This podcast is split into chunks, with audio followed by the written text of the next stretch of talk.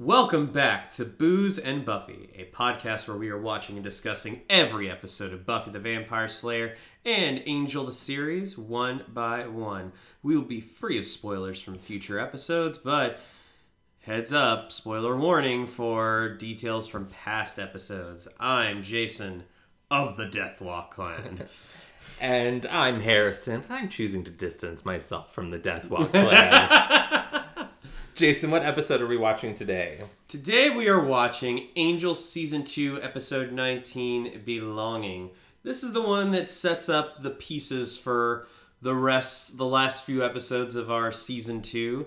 And we get a decent amount of character development for the whole cast. Yeah. And, uh, and we finally, in the show, learn what the host's true name is, though since Harrison uh, already screwed the pooch a while back, Loser! uh, we already know what it is.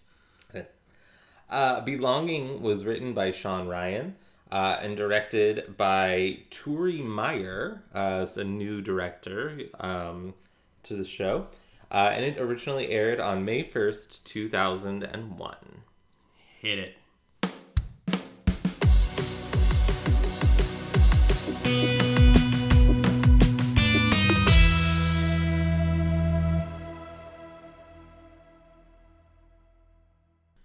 Jason, Harrison. what delicious drink are you uh, imbibing today? I like how um, you automatically assume it's delicious because you made it.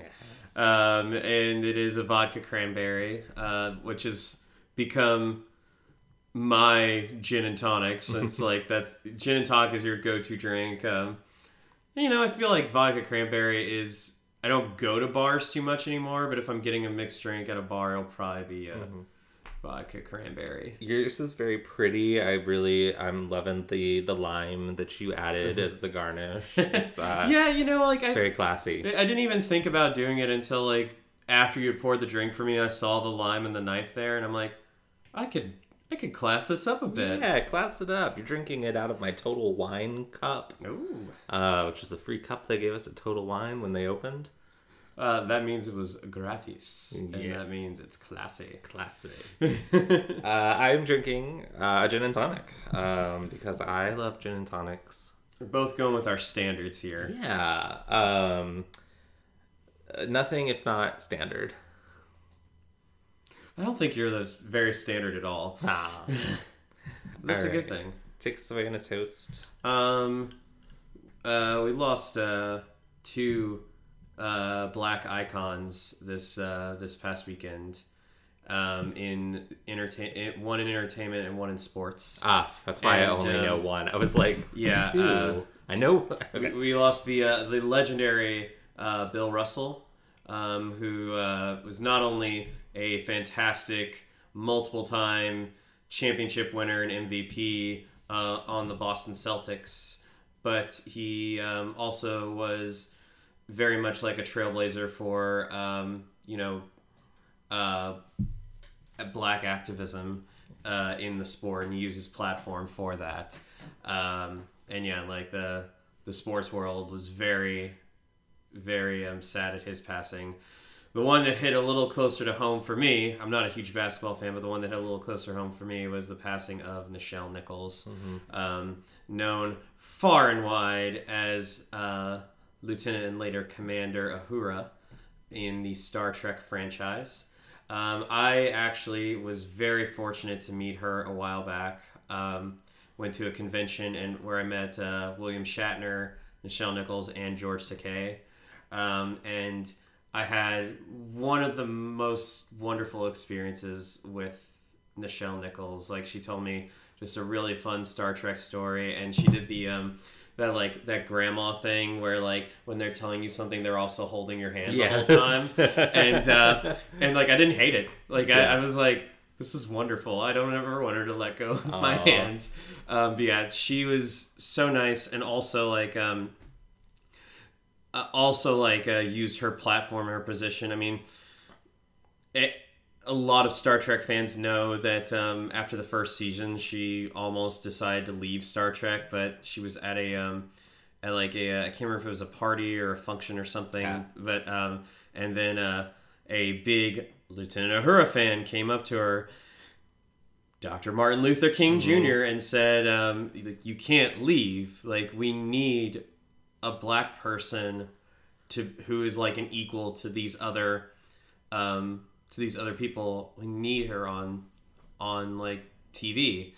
And um, she like after Star Trek was finished, um, she uh, did a lot of um, things to promote uh, women being in uh, being present in the sciences, especially in NASA. She would like go around and recruit people uh, like female scientists for NASA. Um, she was like uh, almost as um, as uh, as like instrumental to like the growth of black women in NASA, like almost as much as like the women in Hidden Figures. Mhm. Katherine Johnson Yeah. and uh, Yeah, I, I feel can't bad remember their names. yeah, I, I can't. Yeah, I don't, I don't know all all three of their names, but uh, yeah. Um, so truly an icon, and I mean, thing is that she loved she loved talking to Star Trek fans all her life, and that's wonderful.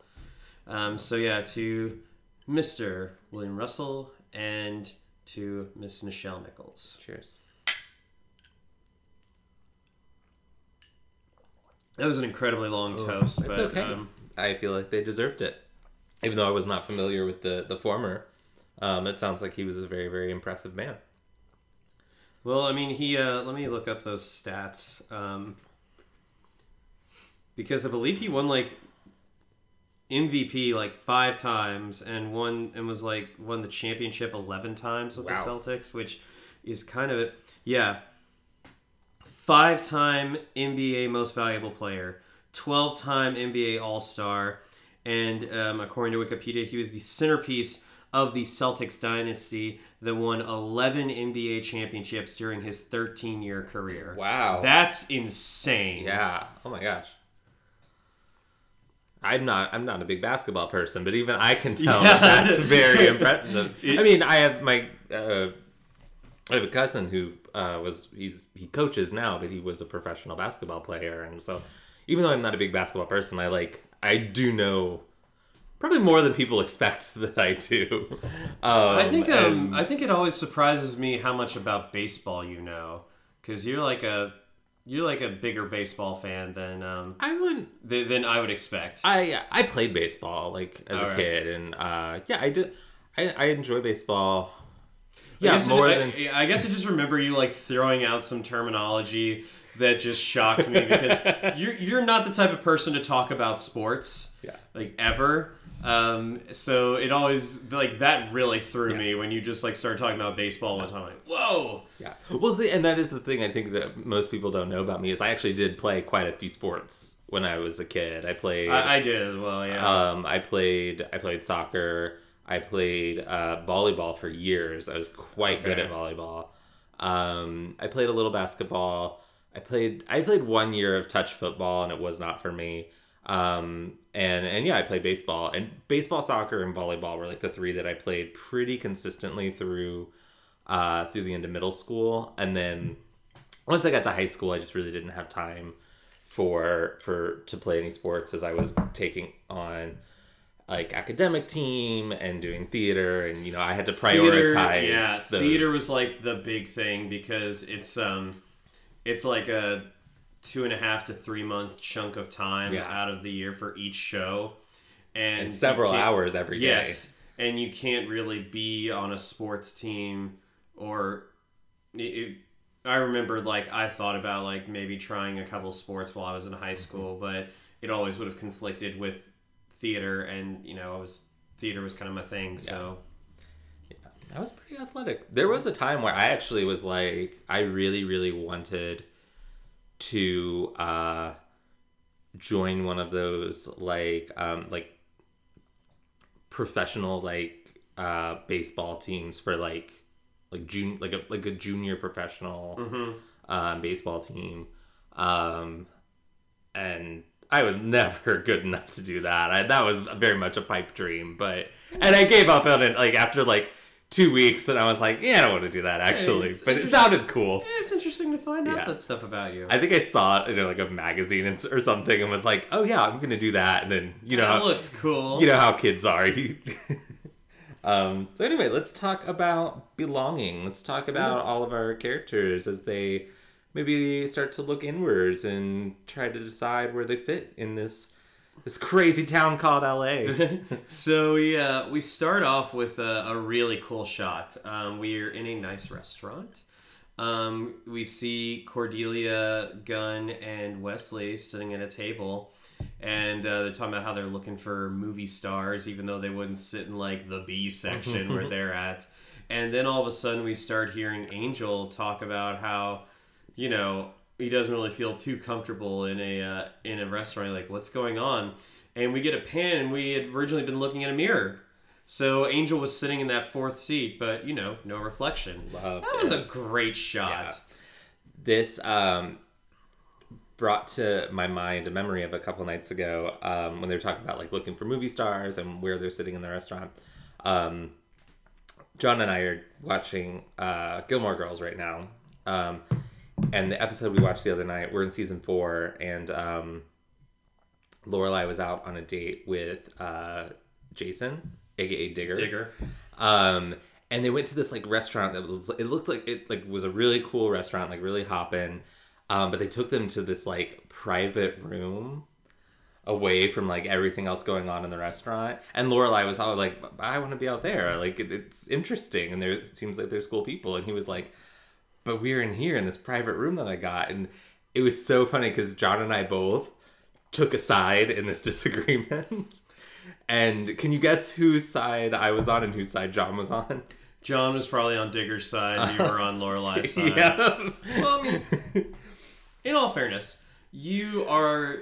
I feel like you are more innately sociable than than John. It John, depends on the situation. yeah, yeah, I feel like well, John is. Uh, you are more likely to like be sociable with anybody and like go out and meet new people. John is incredibly sociable around people that he knows. Um, especially like if they like were in college together, fraternity together. Um, but yeah, uh, that is accurate. yeah. Except for except for every once in a while where he just like busts out a sudden like burst of extroversion when we're out. I feel like I'd never see that, but then again, like I haven't gone out with you guys in a while, so and, and when it is, and when I have, it's like we go to you know just old Louisville Brewery, and uh, and it's just like you know us and a couple other friends. Yeah. Um but anyway, that was just what I thought about. I was just like, yeah, you want to be in like the cool part of the restaurant where everything's happening and not in the weird room tucked away. Well, I guess it depends. Like uh, like the the the tucked away room would be great if like you're just going for an intimate date. Yeah. Um, but that's what, what not what you were expecting. Understandable. Yeah.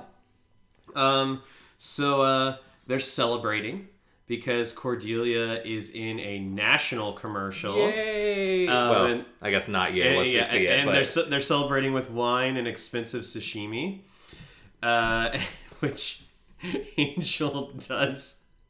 This is such a great bit. Like Angel's just like very kind of like you know sideways saying, "Oh, I mean, like you know, spend enough on that," and he's like, "I'm not, I'm not cheap. I'm just Or- or- old.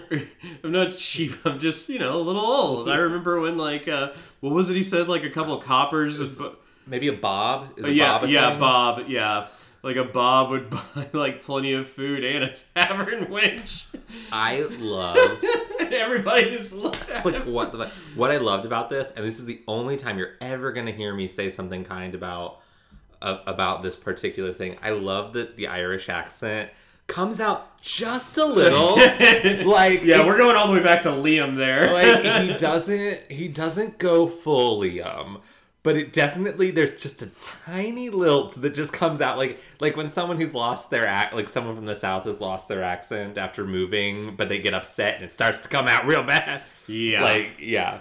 Um uh it that was pretty funny. but uh, yeah, and so they're all like kind of like you know just get like talking about how happy they are for Cordelia, how weird Angel's being, and then Angel decides to be really weird, and he sees a woman walk in, um, and he like just runs up to her. It's like, oh, I know that shawl anywhere. Um, I think I don't know a witch when I see one, and. Uh, and it's like I know those runes, and he said like actually those aren't the runes, and uh, Cordelia has to come and cover for him by saying that he gets very passionate about clothes because he's French. yeah, it was funny. I was like, I was like, oh god, we're about to have a real uncomfortable gay joke here, and then I was like, ah, it's an uncomfortable French joke. Allow, I'll allow it. That's better because the French are. No, no, no. Um, oh, oh, look, here goes all of our stats from France. but uh, but um, sorry, I just got like a weird neighborhood alert, and I thought like, oh, did somebody break into somebody's house? No, um, but uh, we uh, and uh, like when they get back to the table, Gunn says oh, you know, we could always like, you know, just get a flamethrower and set the table on fire so we can draw more attention to ourselves. yeah. And um, you know, it's this this scene felt a little out of place, just like Angel doing that, except that it really does feel like um, and I think we see this later. A- Angel's becoming a little more protective of the team, mm-hmm. especially Cordy. Um, for now you can think of different reasons as to why that is the case. Um, let's just at this time go with oh he recently got back with this team and he's like trying to be very protective of that team. Yeah. Any other reasons? keep them to yourself. I think also he's maybe. I feel like he's feeling a little um, unmoored, a uh, little aimless, since he's not the leader of the gang anymore. We yeah. see several times where he kind of tries to take charge and then has to there's one moment in particular where Cordy has to be like Angel. Yeah. Um so I he's like Angel's like kind of antsy. Yeah. Like so he sees a perceived threat uh, a shawl made out of the skin of dead children and then yeah jumps the gun a bit. But uh it doesn't matter because they end up drawing more uh, attention to themselves when uh, cordelia starts looking not too great. They're like oh no is it a vision? And she's like nope, uh, food poisoning, and then just like is on the ground. Oh, happens fast. Yeah, and uh, as she's throwing up that expensive appetizer, uh, Angel says, "I think they'll take that off the bill, right?" They better. Like, I'm sorry if you if something I'm if I'm if I'm at fucking McDonald's and I get food poisoning from something, and you're still there, I'm I'm getting a refund. If I've spent upwards of a hundred dollars it, it, appears based on the dialogue the angel is treating. Why the hell are you spending a hundred dollars at McDonald's? no, I'm saying if I'm somewhere at. Like, I know, I know. but it, it appears based on the dialogue that Angel is treating the whole gang. So at a restaurant like that, he's easily spending over a hundred dollars. I mean, that, possibly that, up to two hundred. Yeah, that sashimi dish alone was like what nineteen dollars. Yeah, yeah. I mean, someplace like that, you can easily have between drinks, appetizers, and entrees, and potentially dessert that's easily fifty dollars a person. Um, so I'd be like, at the bare minimum, you're taking the sashimi off the bill. No, like it, so it, it is interesting that I, I, guess I guess Angel's bank account is a lot uh, smaller after buying all those clothes for Corey. um, and uh, this is not the last time that we see him worried about money. Unfortunately, yeah, the the time that we do see him worry about money is bad. Uh, just a bad episode. Oh man, like it that like sticks out as just a bad episode. I think I even that was your least favorite on our hot takes, wasn't yeah, it? Yeah, it, it, might be now. Um, that might change as we do this rewatch, but that fair enough. Like when you asked me what my least favorite episode of Angel was, that's the one that popped that's in my head. what your gut said. Yeah, and that is um season three. Season three. It's gonna be around like yeah. kind of mid-season. So we haven't gotten to that yet. Yeah. But uh, just a heads up, guys, we've got some not so great episodes in the distant future. um, uh, we've yeah. already had my least favorite episode, which was season one. was a really bad one. Season one's she. Oh. So we have our opening credits, and uh, then we have Wesley. Um, in his office, he is calling up his parents to wish his father a happy birthday. Um, and he's also like uh, saying, "Oh, I have great news. I'm the leader of our group now." And it's like, well, you know, it, it's a permanent thing, and the conversation does not go the way that he hoped it would. Yeah. Um, and we've kind of seen this before, like just a couple of times, but um, it uh, it, it, there's definitely a strained relationship between Wesley and his father, and um, it seems like uh, you know Wesley thinks that like this is the best position that he's been in since he left the Watchers Council, and uh, or did he get fired? Oh, he definitely got fired. Okay, uh, I, I couldn't remember if like if he chose at the end of season three to, of Buffy to like leave them. I feel like Wesley would tell the story of like it was a it was a mutual parting of the ways. Yeah, it's like, but you uh, know- no, bitch got fired. Yeah. And maybe they mentioned that when he was like first saying like, "Oh yes, I'm a rogue demon hunter. Yeah. I I left the Watchers Council." And Cordy was like, "You probably got canned." uh, but yeah, and um, but no, he's like he he takes a lot of pride in ha- in like saying like, "Oh, I'm the leader of our group," and uh, and it, and apparently like his dad says things like, "Oh, are you gonna get fired again?" And he's like, "Well, I mean, it only happened the one time." Yeah. Uh, but yeah, um, and this, the well, like uh, again, we're talking about like all the character development we're getting for each one of our characters, and um, this is huge for Wesley because for throughout the rest of the episode, um, the reason that Angel like is able to uh, you know like come in with a plan really quick is because I think this kind of throws Wesley off his Oh, game. he's so off his game. Yeah. His confidence is fucking shot. Yeah, um, and you can see that especially in like the later part of the episode. Yeah. Um. uh, so just just go to fucking therapy. We get it. You hate your dad. you could say that to like every like I mean that is the that is the primary antagonist of the Marvel Cinematic Universe. Dads. Well, it's like it's it's that it's Buffy, it's Lost. It's just like uh, what what about having a terrible father leads to you become someone becoming a writer? I'm not going to examine that. yeah, and uh, and um, you know, Gunn shows up and says like, uh, "Hey man, like, uh, who were you on the phone with?" And he's like, "Oh, my parents. It was my father's birthday." He's like, "Oh, is everything like he's it, that sounds great?" And he's like, "Yeah." He wishes everybody in Tinseltown the best. Yeah. So he's not ready to talk about this with anybody. But Uh, he, but I do appreciate that he, even though he's not ready to talk about it, he does like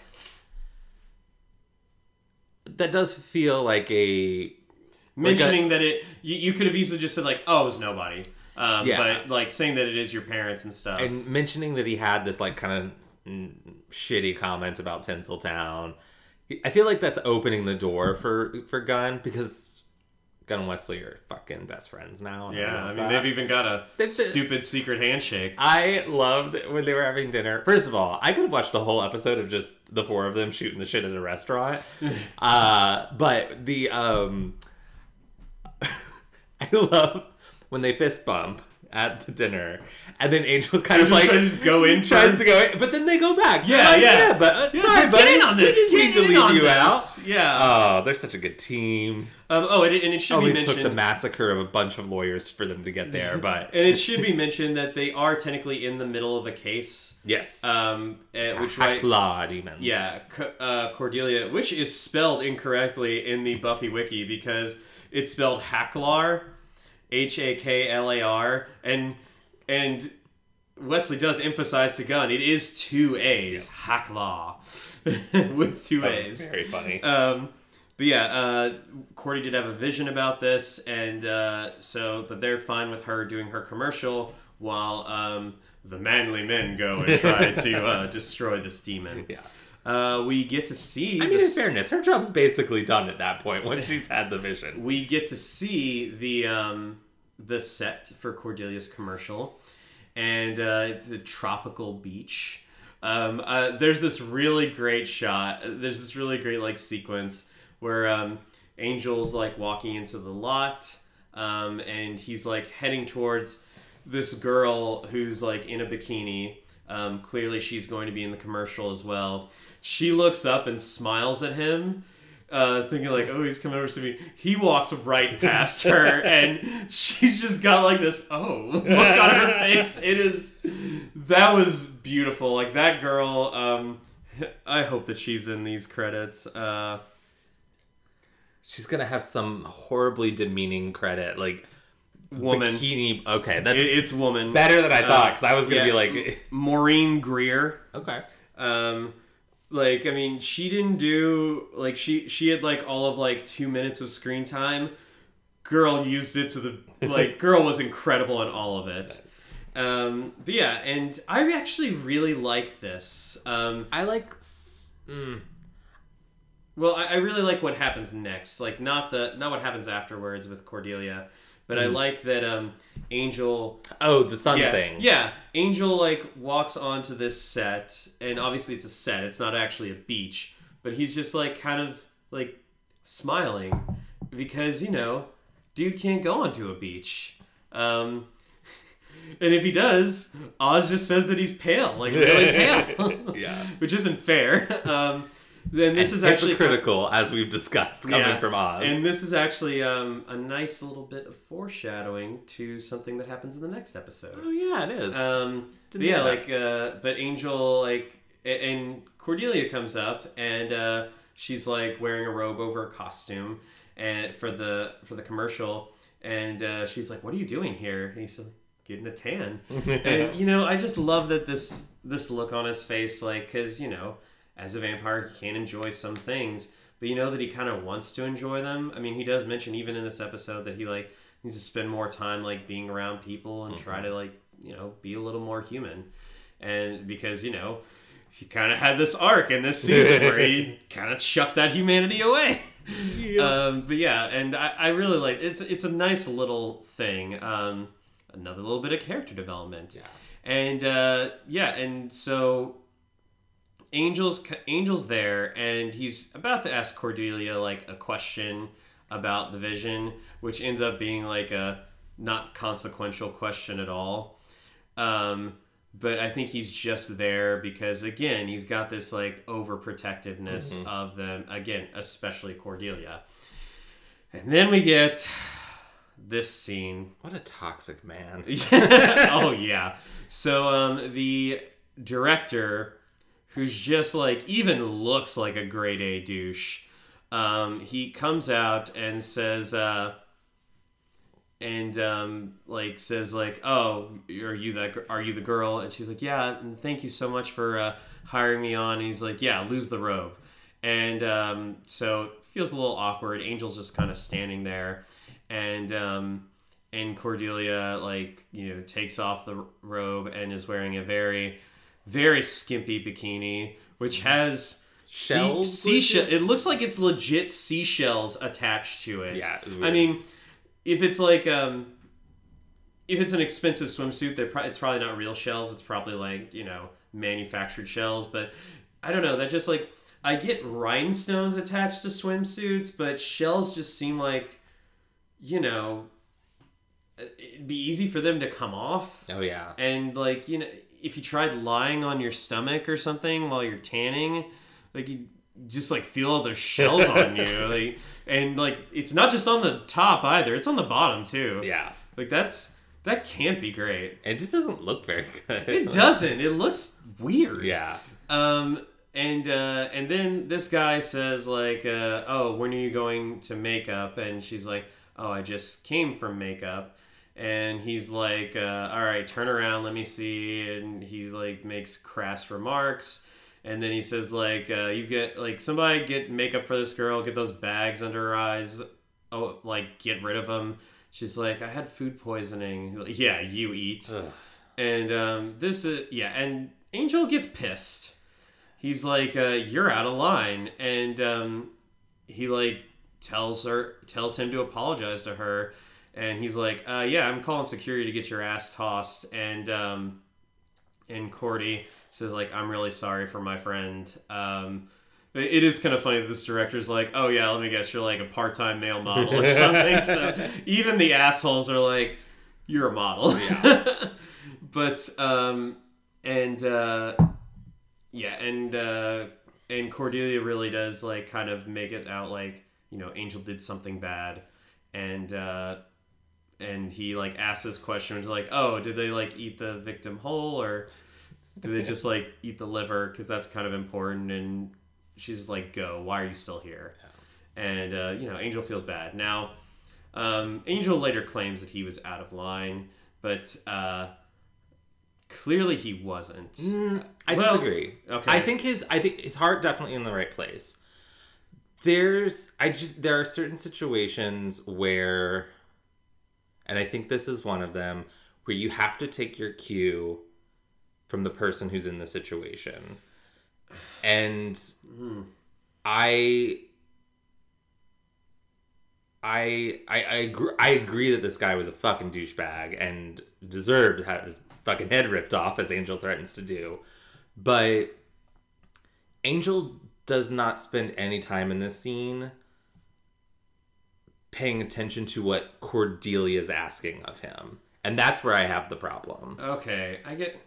It's just that you know, obviously we think about Charisma and the shit that she went through throughout Angel. Well, that's my other problem with this scene. Yeah. I'll talk about that in a minute. yeah, but um, it's just like I don't know. Um, I, I guess like, you know, because of the Me Too movement and all and like you know Harvey Weinstein, Mm-hmm. um, like revelations and everything, it's we we've people who may have been unaware of it are now very much aware that this like toxic work environment has persisted for decades and not saying something especially like in a situation like this where the director is like not even trying to be subtle just True. like flat out verbally abusing his employee i feel like not saying anything that's just kind of helping perpetuate it I, I definitely see where you're coming from, and I do agree.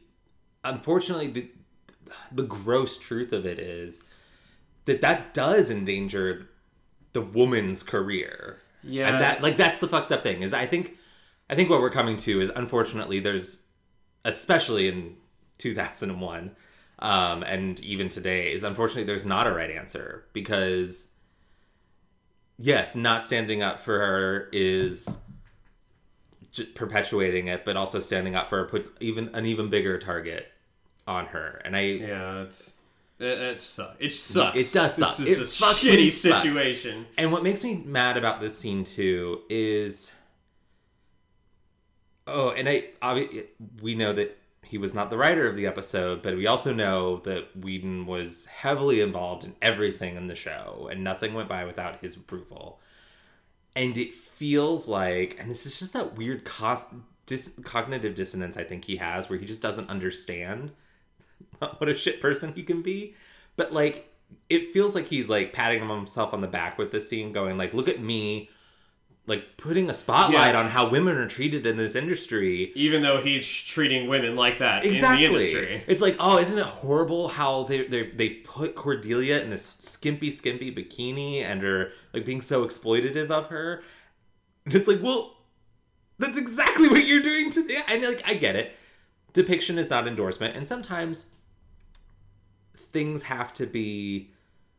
Sometimes you have to show the ugly truth. Yeah, this seems a lot like the pot calling the kettle black, though. Exactly. And yeah, given what we now know about what this set was like, you know, I, I feel like Charisma's performance in this scene and like the humiliation that we see her feeling and like all of that is really, really real.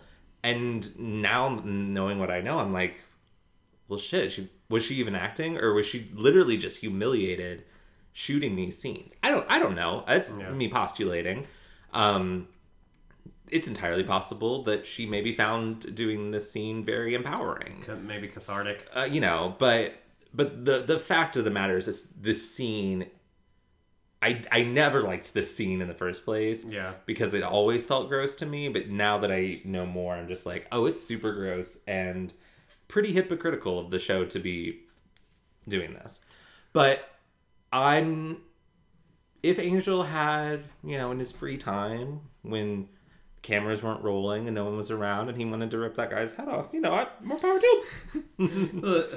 I mean, that would stop. That would that would halt the production of that commercial real quick. Oh, it's It's L.A. in the Buffyverse. You know, directors are dying all the time. It is like it is really funny how like later we get that woman who's completely so shocked by Lorne's appearance, and um, I'm like, really, you haven't seen a demon at all up until this point? Because I feel like they're pretty obvious about being Oh out and about. I love her. I loved that lady. the librarian. I Uh, she wanted to jump Lorne's bones so bad.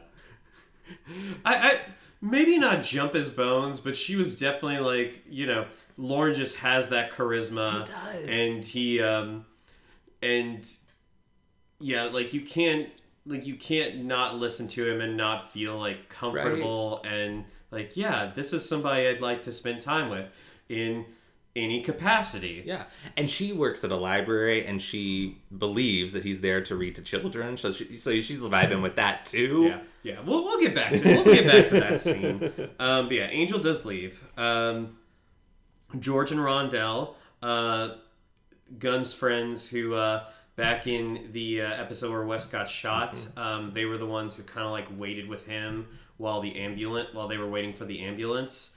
Um, they show up and they're asking for Gunn's help because there's a big like vampire nest in one of the parks nearby. And uh, and Gunn and says it's specifically a park where a lot of homeless people Yeah. are. Um, which are like they're the meals. yeah, and Uh, I, I appreciated that little detail of like these are very very vulnerable people, and we need to protect them. And yeah, and it's like and that's always been like Gunn's Crew's Yeah. MO. Like they're like Angel may Angel investigations may be trying to help the helpless, but uh, Gunn's Crew is like we're helping the people that nobody cares about. Exactly. Um, and uh, yeah, they're at like uh, they come to ask for Gunn's help, and Gunn's like, "All right, and um, I'm ready to like I'm ready like uh, I'll meet up with you there." And they're like, "Actually, we kind of just need your truck um, because." If you guys don't, it's been a while since we've seen Gunn's truck, but y'all remember that thing was staked out to love hell. it. I love it. Um, yeah. Um, and Gunn's like Gunn's like a really? I mean, I can like meet up with you guys, and uh, There's a Nice. nice parallel here to Angel because Gunn also is just like, "Oh, here's the plan," and they're like, "Oh, we've already got that covered." Yeah. uh, that I like the. This is something I feel I feel like the show does not do enough is uh, play up how similar Gunn and Angel are in a lot of ways. Um, but like that. Yeah. Um, and uh, and he says like, listen, j- and he tells uh, Wesley like, hey man, just like page me when you guys get the location of the Hakla demon, and I'll meet you guys. And that's right when Angel walks in and uh, says like, oh, we know where the Hakla demon is. After he talked to one of his informants, and uh, says like, oh, and Wes says, consider yourself paged. So um, Gunn says like, look, man, I'm gonna like I'll meet. He tells uh, George and Rondell like I'll meet up with you guys later, and like yeah, sure. And they're obviously annoyed, and they walk away. Um, Gunn's not feeling too great, uh, and Angel's very pissy because of that director, um, and he's like. Uh, and they're like, "What's wrong?" And he just expressed like, "Hey, I'm worried about Cordelia. I mean, when does she take shit from anybody?" And uh, well, she doesn't take shit from us. Uh, and um, and he says like, "Yeah, this director's like treating her like a piece of meat." And um, and uh, like, does is that really what she wants? Like, what she wants to be a part of? Like, she wants to be in that world? And uh, and and yeah, and like, uh, and they try to like commiserate with him, but basically they'll like grab their weapons and like, yeah, let's go fucking kill this Hakla demon. Um, Everyone's like, "I've got shit to work through," but instead, I'm gonna go stab. we then, um, yeah, we then get uh, a smash cut to Lorne sing very good rendition of Superstition. Okay, so this is very famously a uh, Stevie Wonder song. mhm.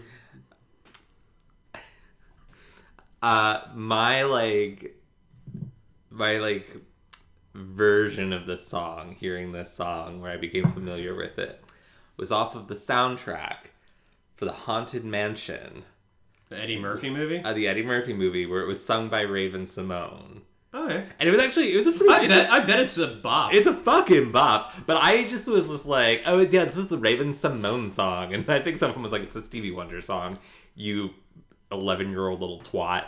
But I actually had like a moment like that recently. Um, I was uh, I was at work and uh, one of my one of my friends there, um, she was like uh, she was just kind of like humming a song was like.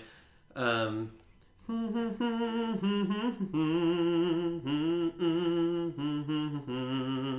and I'm like, "Are you are you humming Heart of Glass?" And uh, and she's like, "Yeah, it's Miley Cyrus's new song." And I'm like, No, you, you mean you mean you mean it's by it's by like Blondie, right?" And uh, and she was like, "I mean, I guess like you've heard the Blondie version. Literally everybody's heard that version."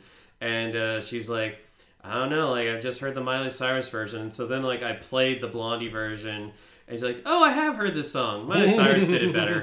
And I listened to Miley Cyrus's version, and it's not bad, but it's not Blondie either. Um, yeah, Miley Cyrus has been doing a lot of covers lately, and um, I'll admit, like the the Heart of Glass, not too bad. Um, her her cover of "Wish You Were Here" um, is a little like leaves a lot to be desired. I Um, didn't hear that one. but then again, I'm also like very uh, very protective of my Pink Floyd, so that could just be me being old. You're not cheap. You're just old. yeah, I mean, I'm gonna be 33 in a couple months here. Well, like I mean, talk about old. I we couldn't record on Monday because I hurt my back. I literally texted Jason. I was like, I was gonna see if you wanted to record today, but I don't know. I guess I stood up and now I'm I, I'm de, de Also, like, um, I I guess like I don't take enough time to uh, enjoy like the view of the audience at Caritas. But um, this one's particularly good just because, like, you know, everybody's getting into Lorne singing Superstition. And it's so funny that it's like, it's humans, but it's also demons, and they're all just enjoying it. This is a very wholesome image for me. I yeah. it. Caritas seems like a nice place. Yeah, I, I I'm not gonna lie. If I if I wanted to go to a bar, I would want to go to Caritas, Yeah. especially because like you know, even though there are demons there, you're not supposed to get hurt. Yep.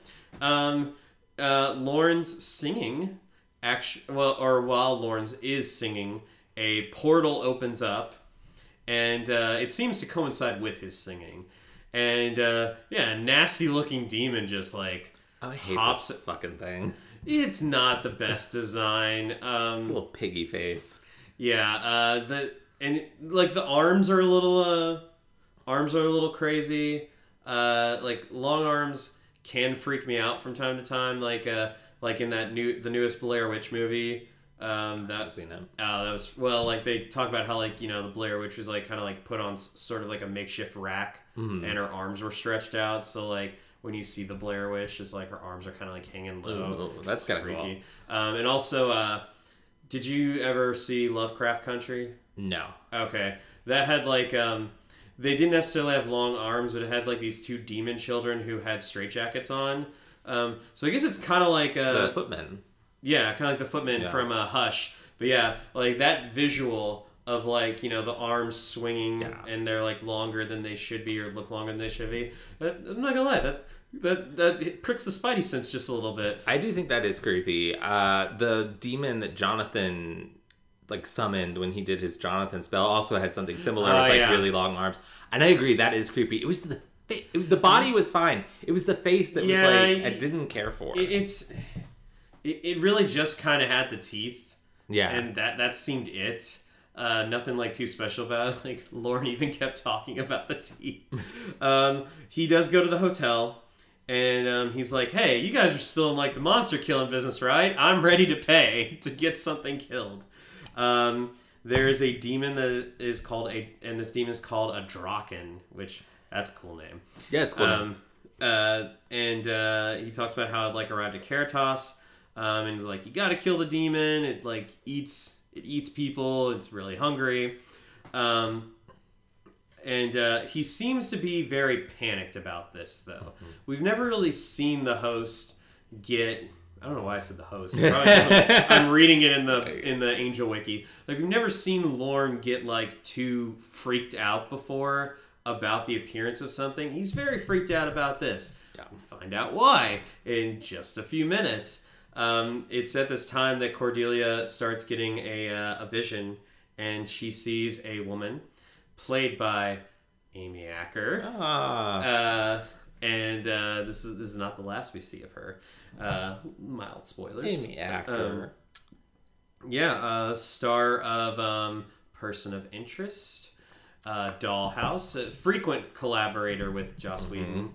Um, uh, was she was she in Firefly at all? she was never in Firefly. Okay. She played a very large role in Dollhouse, though. Yeah, her. Uh, I loved awesome her. I would say I loved her on Dollhouse.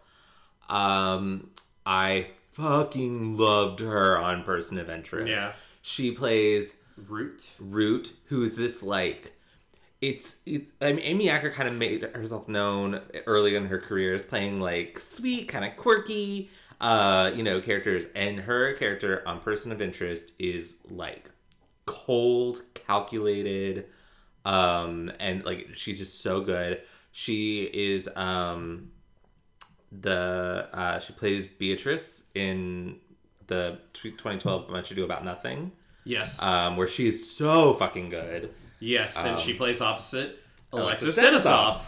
Um, Um, yeah, and that is a small role in Cabin in the Woods. yes, uh, small but effective. Yeah.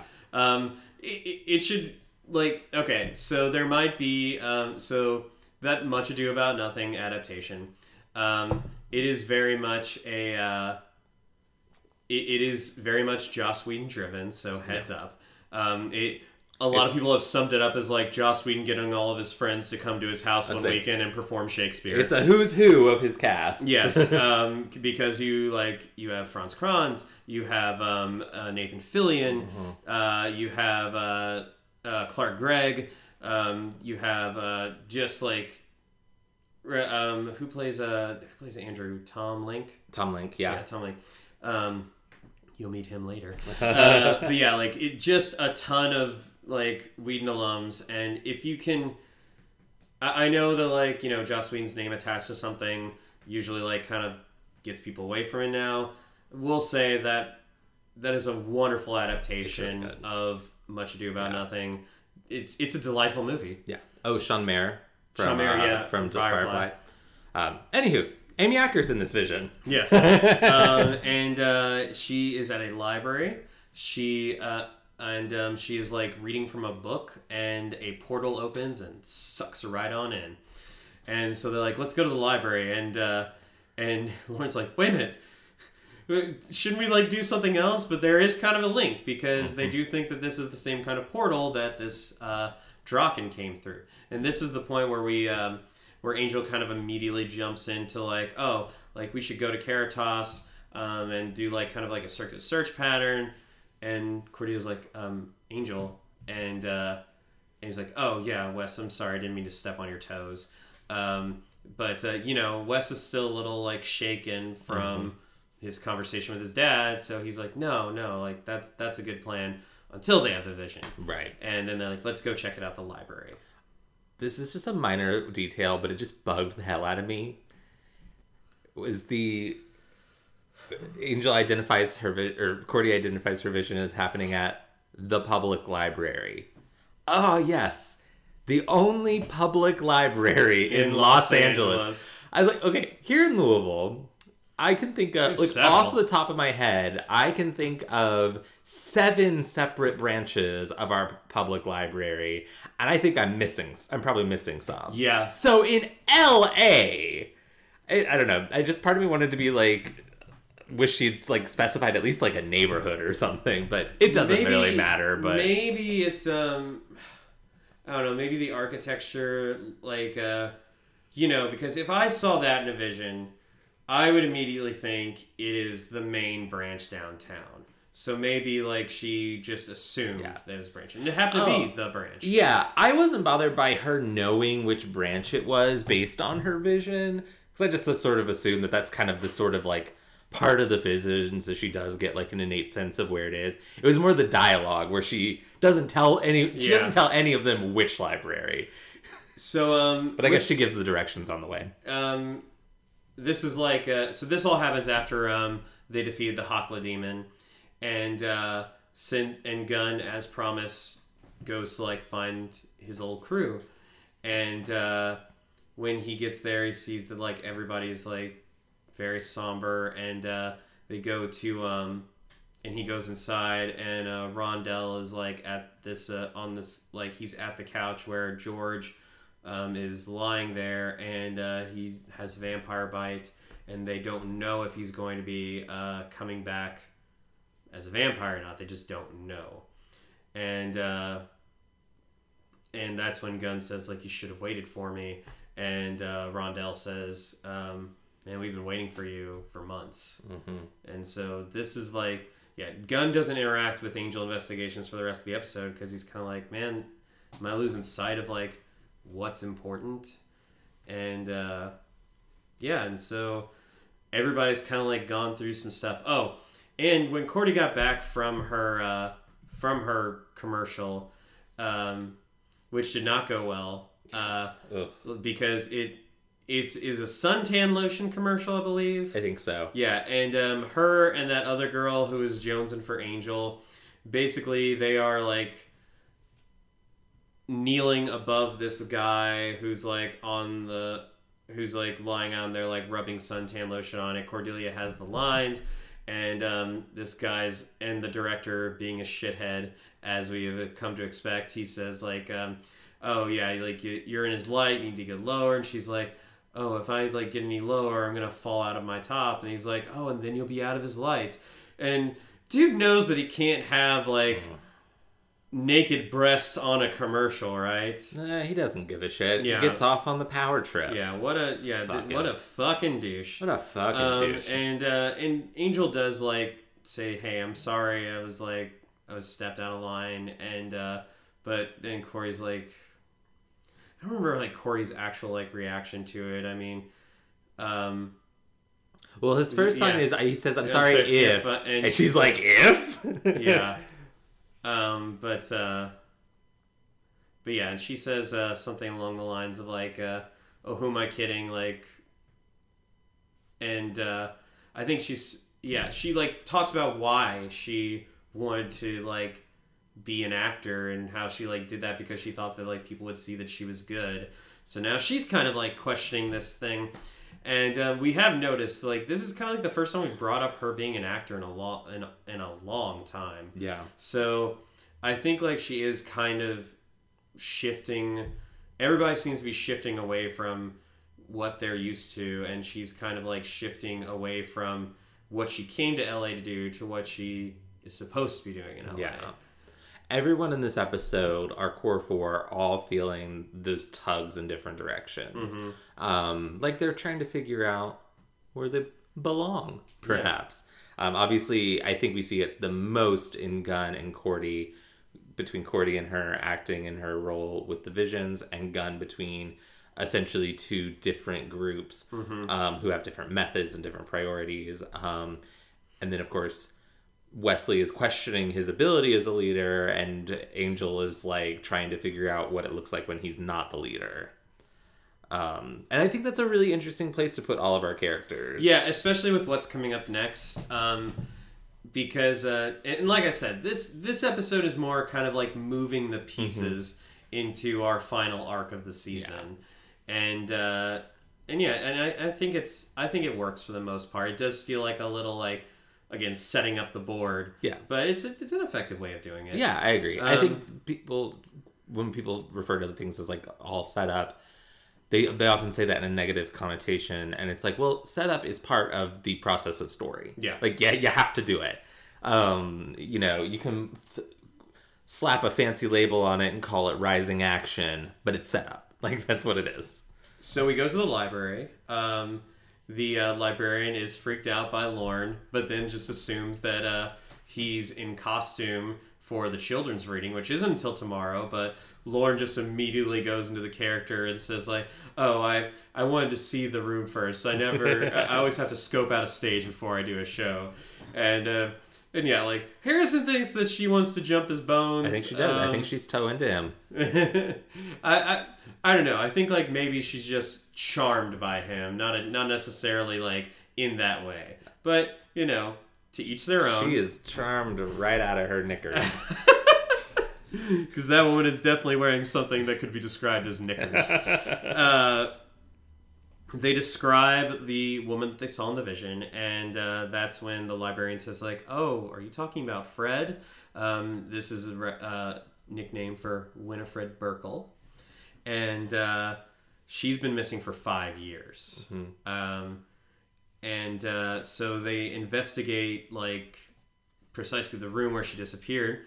Cordelia finds the book and she reads the language from the book. And uh, basically, it should be noted that all this time, Lorne is just shaking in his boots. Yeah. Um, and he's like, "Oh, maybe you shouldn't read that." But uh, Cordelia is able to like do a good job of reading it, and uh, Despite the fact that it has no vowels. no vowels. You know, clear, brick, leap, beer.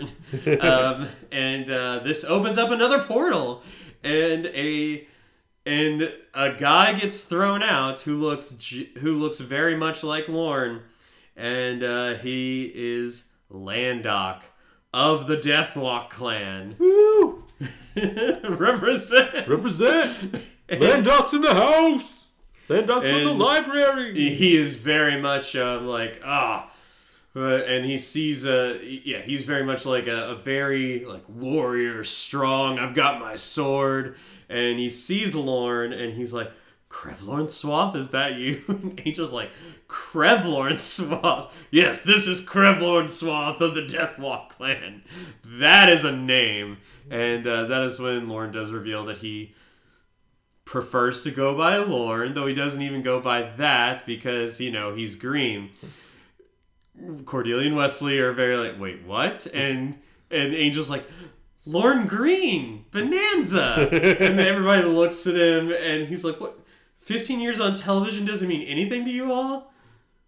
All right, now I feel old. Which is hilarious in hindsight because David Boreanaz is now currently on like year 21 of consistent lead roles. Yes, uh, for those of you who don't know, um, Lorne Greene is an actor who um, had several roles, but portrayed two especially famous roles.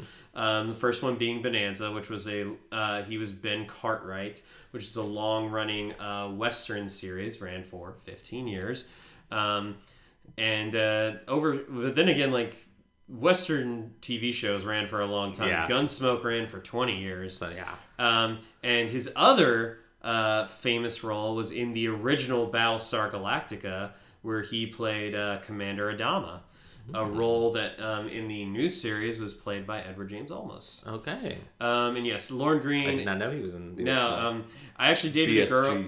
I actually dated a girl who um, was uh, whose uh, parents were very much into Bonanza. Like they loved it. Um, we actually had some fun times watching. Uh, like um, around like five or six, it would come on like TV Land or whatever. Oh, of and- course it was on and- TV. yeah, and, and we were watching. You know, it was fun to watch. Um, and uh, I remember like uh, for Mother's Day, um, I was able to like find uh, like this old photo that was signed by Lorne Greene, um, and it was he. It was a picture of him in his Ben Cartwright uh, costume, and I gave that to uh, her mom for Mother's. Day. That was sweet. Um, yeah. Yes, it was. uh, but uh, no, like, um, yeah, Lorne Greene. Um, not a joke that a lot of people, that a lot of like younger audiences will get, but uh, like not even not even Cordelia and Wesley Yeah. got it. But no, he is a bit of a TV legend. Can we also talk about the fact that they've known Lorne for months now? And None of them never have asked bothered to learn his name. so rude. there's a great there's a great um joke in the family guy star wars where it's like at the end of when they were making fun of the empire strikes back they did the whole parody of it and it's like where they're all like cloud city and peter as han solo is like you know they meet lando calrissian and they're like and he's introducing everybody to them They're like this is my special friend leia you remember chewie and uh, yeah he gets to see three people's like yeah this is uh this is chief here and he's like you don't know my name, do you? We've been through all this stuff together and you still don't know my name. And it's like, yeah, C3PO. It's like, C3PO, see, I knew your name. It's C3PO. Um, I really like the in the uh, Star Trek Lower Decks when uh, Tendi and uh, Mariner go on like their Oh, yeah, she- and he goes called D'Vana. And she's like, "What's D'Vana?" That's some title, and she's like, it's my my, name." name. you didn't know my first name. also like one last uh one last uh of my favorite instance of that did you ever see red versus blue Uh, not really. I know like of it. yeah yeah um for those who don't know like red versus blue was like this uh, long running animation series that was done with like um basically it was like halo Mm-hmm. and um, it was Halo character, but like it was this whole like comedy series done in a Halo game, and uh, there were two um, there were two characters that were like the original Team Blue members, um, Church and uh, and Tucker, and like very late into the first series, uh, like we're talking like over a hundred episodes, and and he's like and uh, and Church says like um, and Church is like talking to like oh man, we need to like think of like a really good fake name. Like, uh, it's Tucker. What's your name?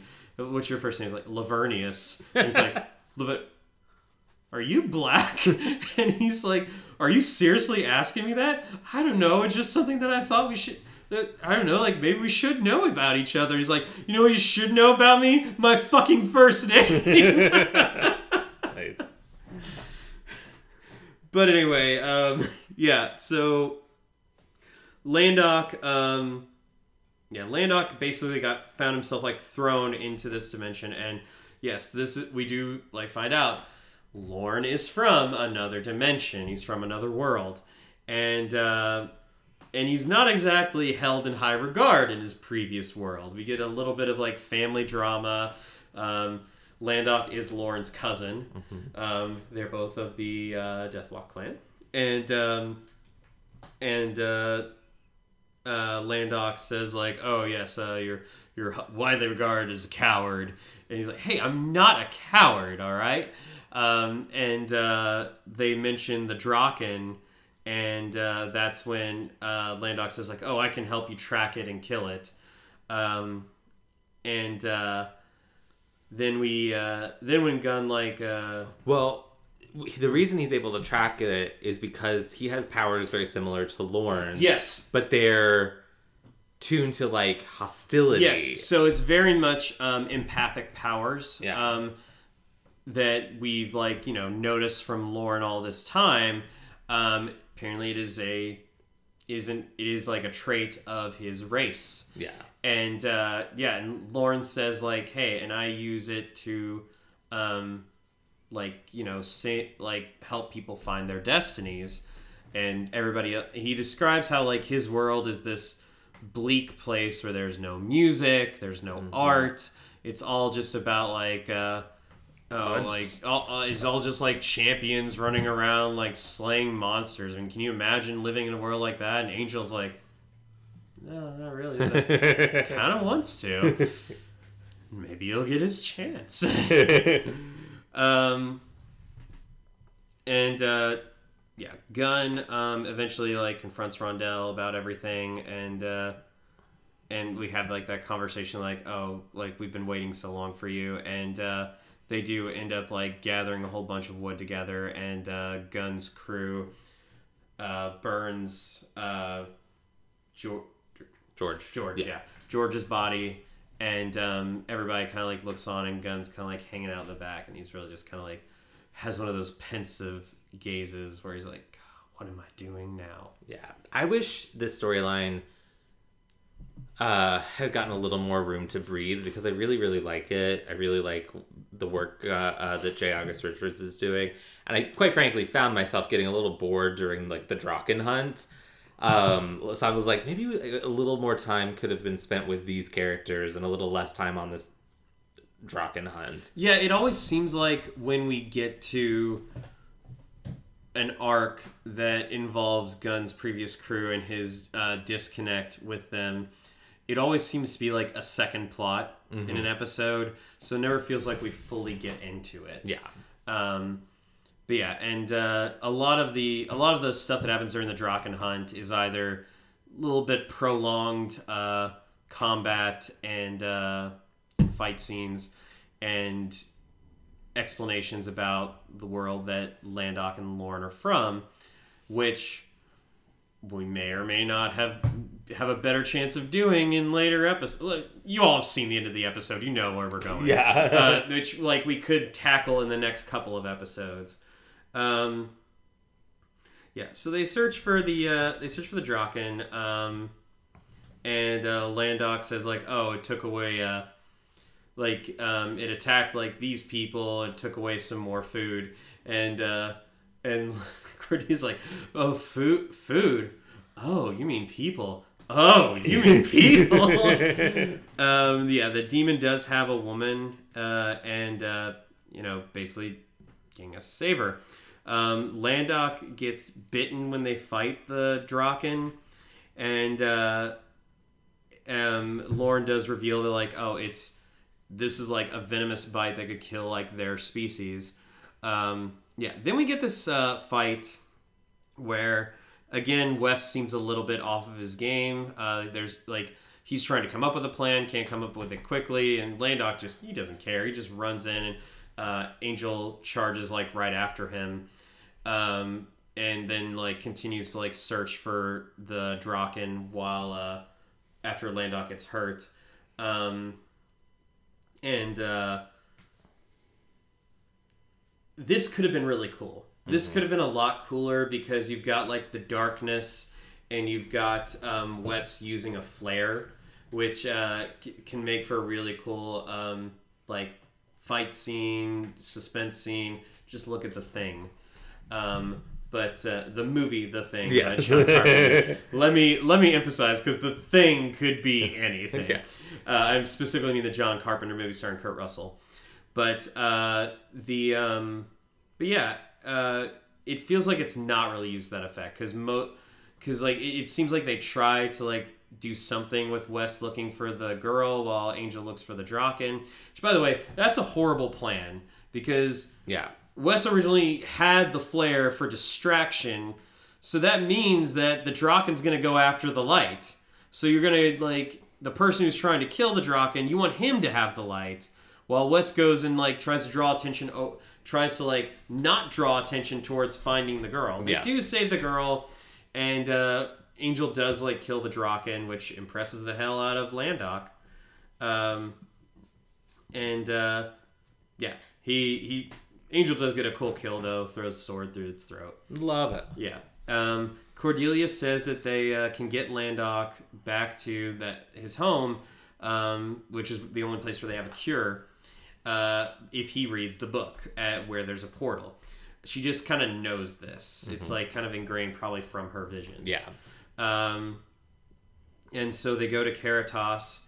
Landok does read from the book while uh, Lorne, Angel, Wesley, and Cordelia look onward. And uh, and La- and Landok says like, "Oh, I was very proud. I was very glad to meet you, Angel. Like, you're truly a strong warrior. If you can." Uh, if you were able to take down the Drokken, and he's like, "Well, you know, I tried." I did my best. Every now and again, I'm going to do something good.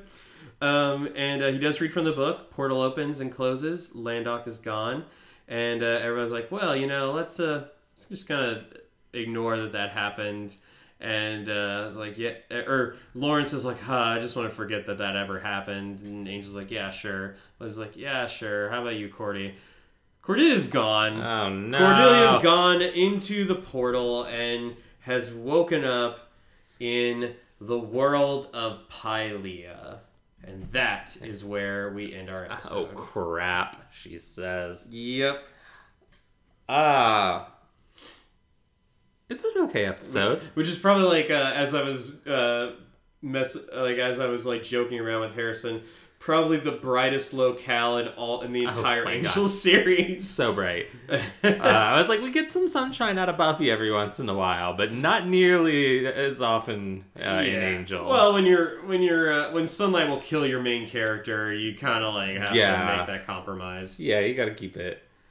Um, yeah, it's a belonging is uh, it's a like it, it's like we said, it's a table setting episode. Um, but I think it is elevated by um that internal journey that we see all of the four main characters kind of And going I mean, on. even Lorne, we find out, Yeah. we, like we find out, like, oh hey, there are others like him. He's not from this world. What's his name? and uh, and also just kind of like how how he's not even though like he's been like giving Angel this advice um, about like oh trying to like he's been the one who's been giving him like the heroic guidance. He's not like necessarily the champion himself. He's uh he's a guy who believes in music and the arts. Yeah. Um, So yeah, a lot lot of growth. Um, yeah, I again like table setting, pretty decent table setting. Uh, like the that that like anything involving the commercial is very uncomfortable. yeah. Um, every uh, and the stuff with Gunn was really good. Could have used more of it. Um, yeah, and it makes me excited for what we're going to see next. I agree. I'll give it um three and a half out of five uh, vowels that are not present in any word of that language Yeah. from Lorne. Uh, no, I agree with you. Uh, spot. I, I I don't even have anything to add to your comments. So uh, it's also a three and a half for me. Uh, three and a half uncomfortable seashell bikinis. I'm just like imagine like three whole ones and like what's the half? Is it bottoms or tops? Uh, oh, see, I, I was really just thinking of the bikini tops. I was thinking like three bikini tops and then one that's just like like a uniboob. it only- covers one. yeah, it's like those those weird uh, speedos that they have now. That's like just co- you know the, the ones I'm talking about. That it's like they cover your junk and then like around. Oh, like a mankini? Yeah, Is that what it's called? I think so. Whatever it is, it's gross. But it's like that, but for just one boob. Okay. um just just you know for when you when you want to go to a nude beach but you are be, feeling a little modest and want to cover one breast I I'm thinking of like this um so I don't think it is Wheel of Time, though Wheel of Time is kind of like what I think is what comes to my mind first. There's like some like fictional species like fictional um group in uh in uh, like fantasy or science fiction or something that like um, the women do like their dress is like one one breast is uncovered. And i can't remember what that is. It might be the Seanchan in wheel of time but i don't know for certain because they haven't had like a real like Seanchan be in the be in the series uh, in the last book that i read it took me forever. Um, but yeah like i feel like this like one exposed breast is it's probably wheel of time. I love how when we're what I think. like when we're being like we're like having a serious discussion about it we're like one exposed breast from this race. And then of course when we're just being silly we're like and then you got one titty out! Well, I mean, uh, one thing we didn't say in our Buffy movie episode is that they do use my favorite word for breast in it, um, which I almost never hear, uh, yabos. Yeah. Because that's just fun. I feel like uh, tits honestly sound dirty.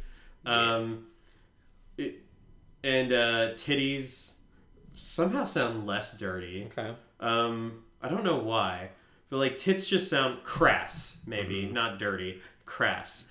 And uh, you know, boobs. That's kind of like the the standard go to. Um, there's uh, bazoombas, which should be used a little more frequently, in my opinion. i like dirty pillows Dirty pillows. Okay. thank you margaret white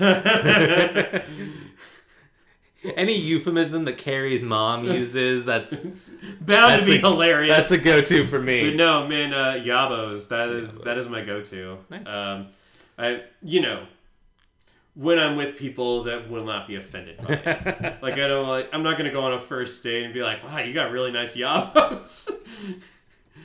don't do that on your 1st Don't date. do um, but yeah. Uh, so anything else? Nah, I'm ready. Are you ready? Yeah, take us out. All right.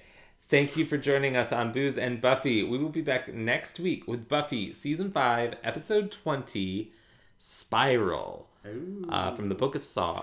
um, uh, and Pretty good movie. I yeah, it was pretty good. I'm excited, and I'm excited for this episode because I really, really like this episode. It's got some stuff in it that's like really silly, but like the right side of the silly Mm-hmm. line. Uh, I'm Jason. You can find me on Instagram at YamiJ357 and on Twitter at plain old YamiJ. And I'm Harrison. You can find me on Instagram at Harrison Alexander Coffman and on Twitter at Harrison Coffman. That's spelled C O F F M A N. And you can find us on Facebook, Instagram, and Twitter at Booze and Buffy, or you can email us at boozeandbuffy at gmail.com. And don't forget to subscribe and to rate and review us on Apple Podcasts or wherever you get your podcasts. We recently, uh, our state was recently rocked again by uh, some bad weather. Um, you guys remember, like just a few months ago, we had like the massive tornado in uh, in uh, Mayfield. Um, but now uh, Eastern Kentucky Yeah. um, has been like rocked by flash flooding.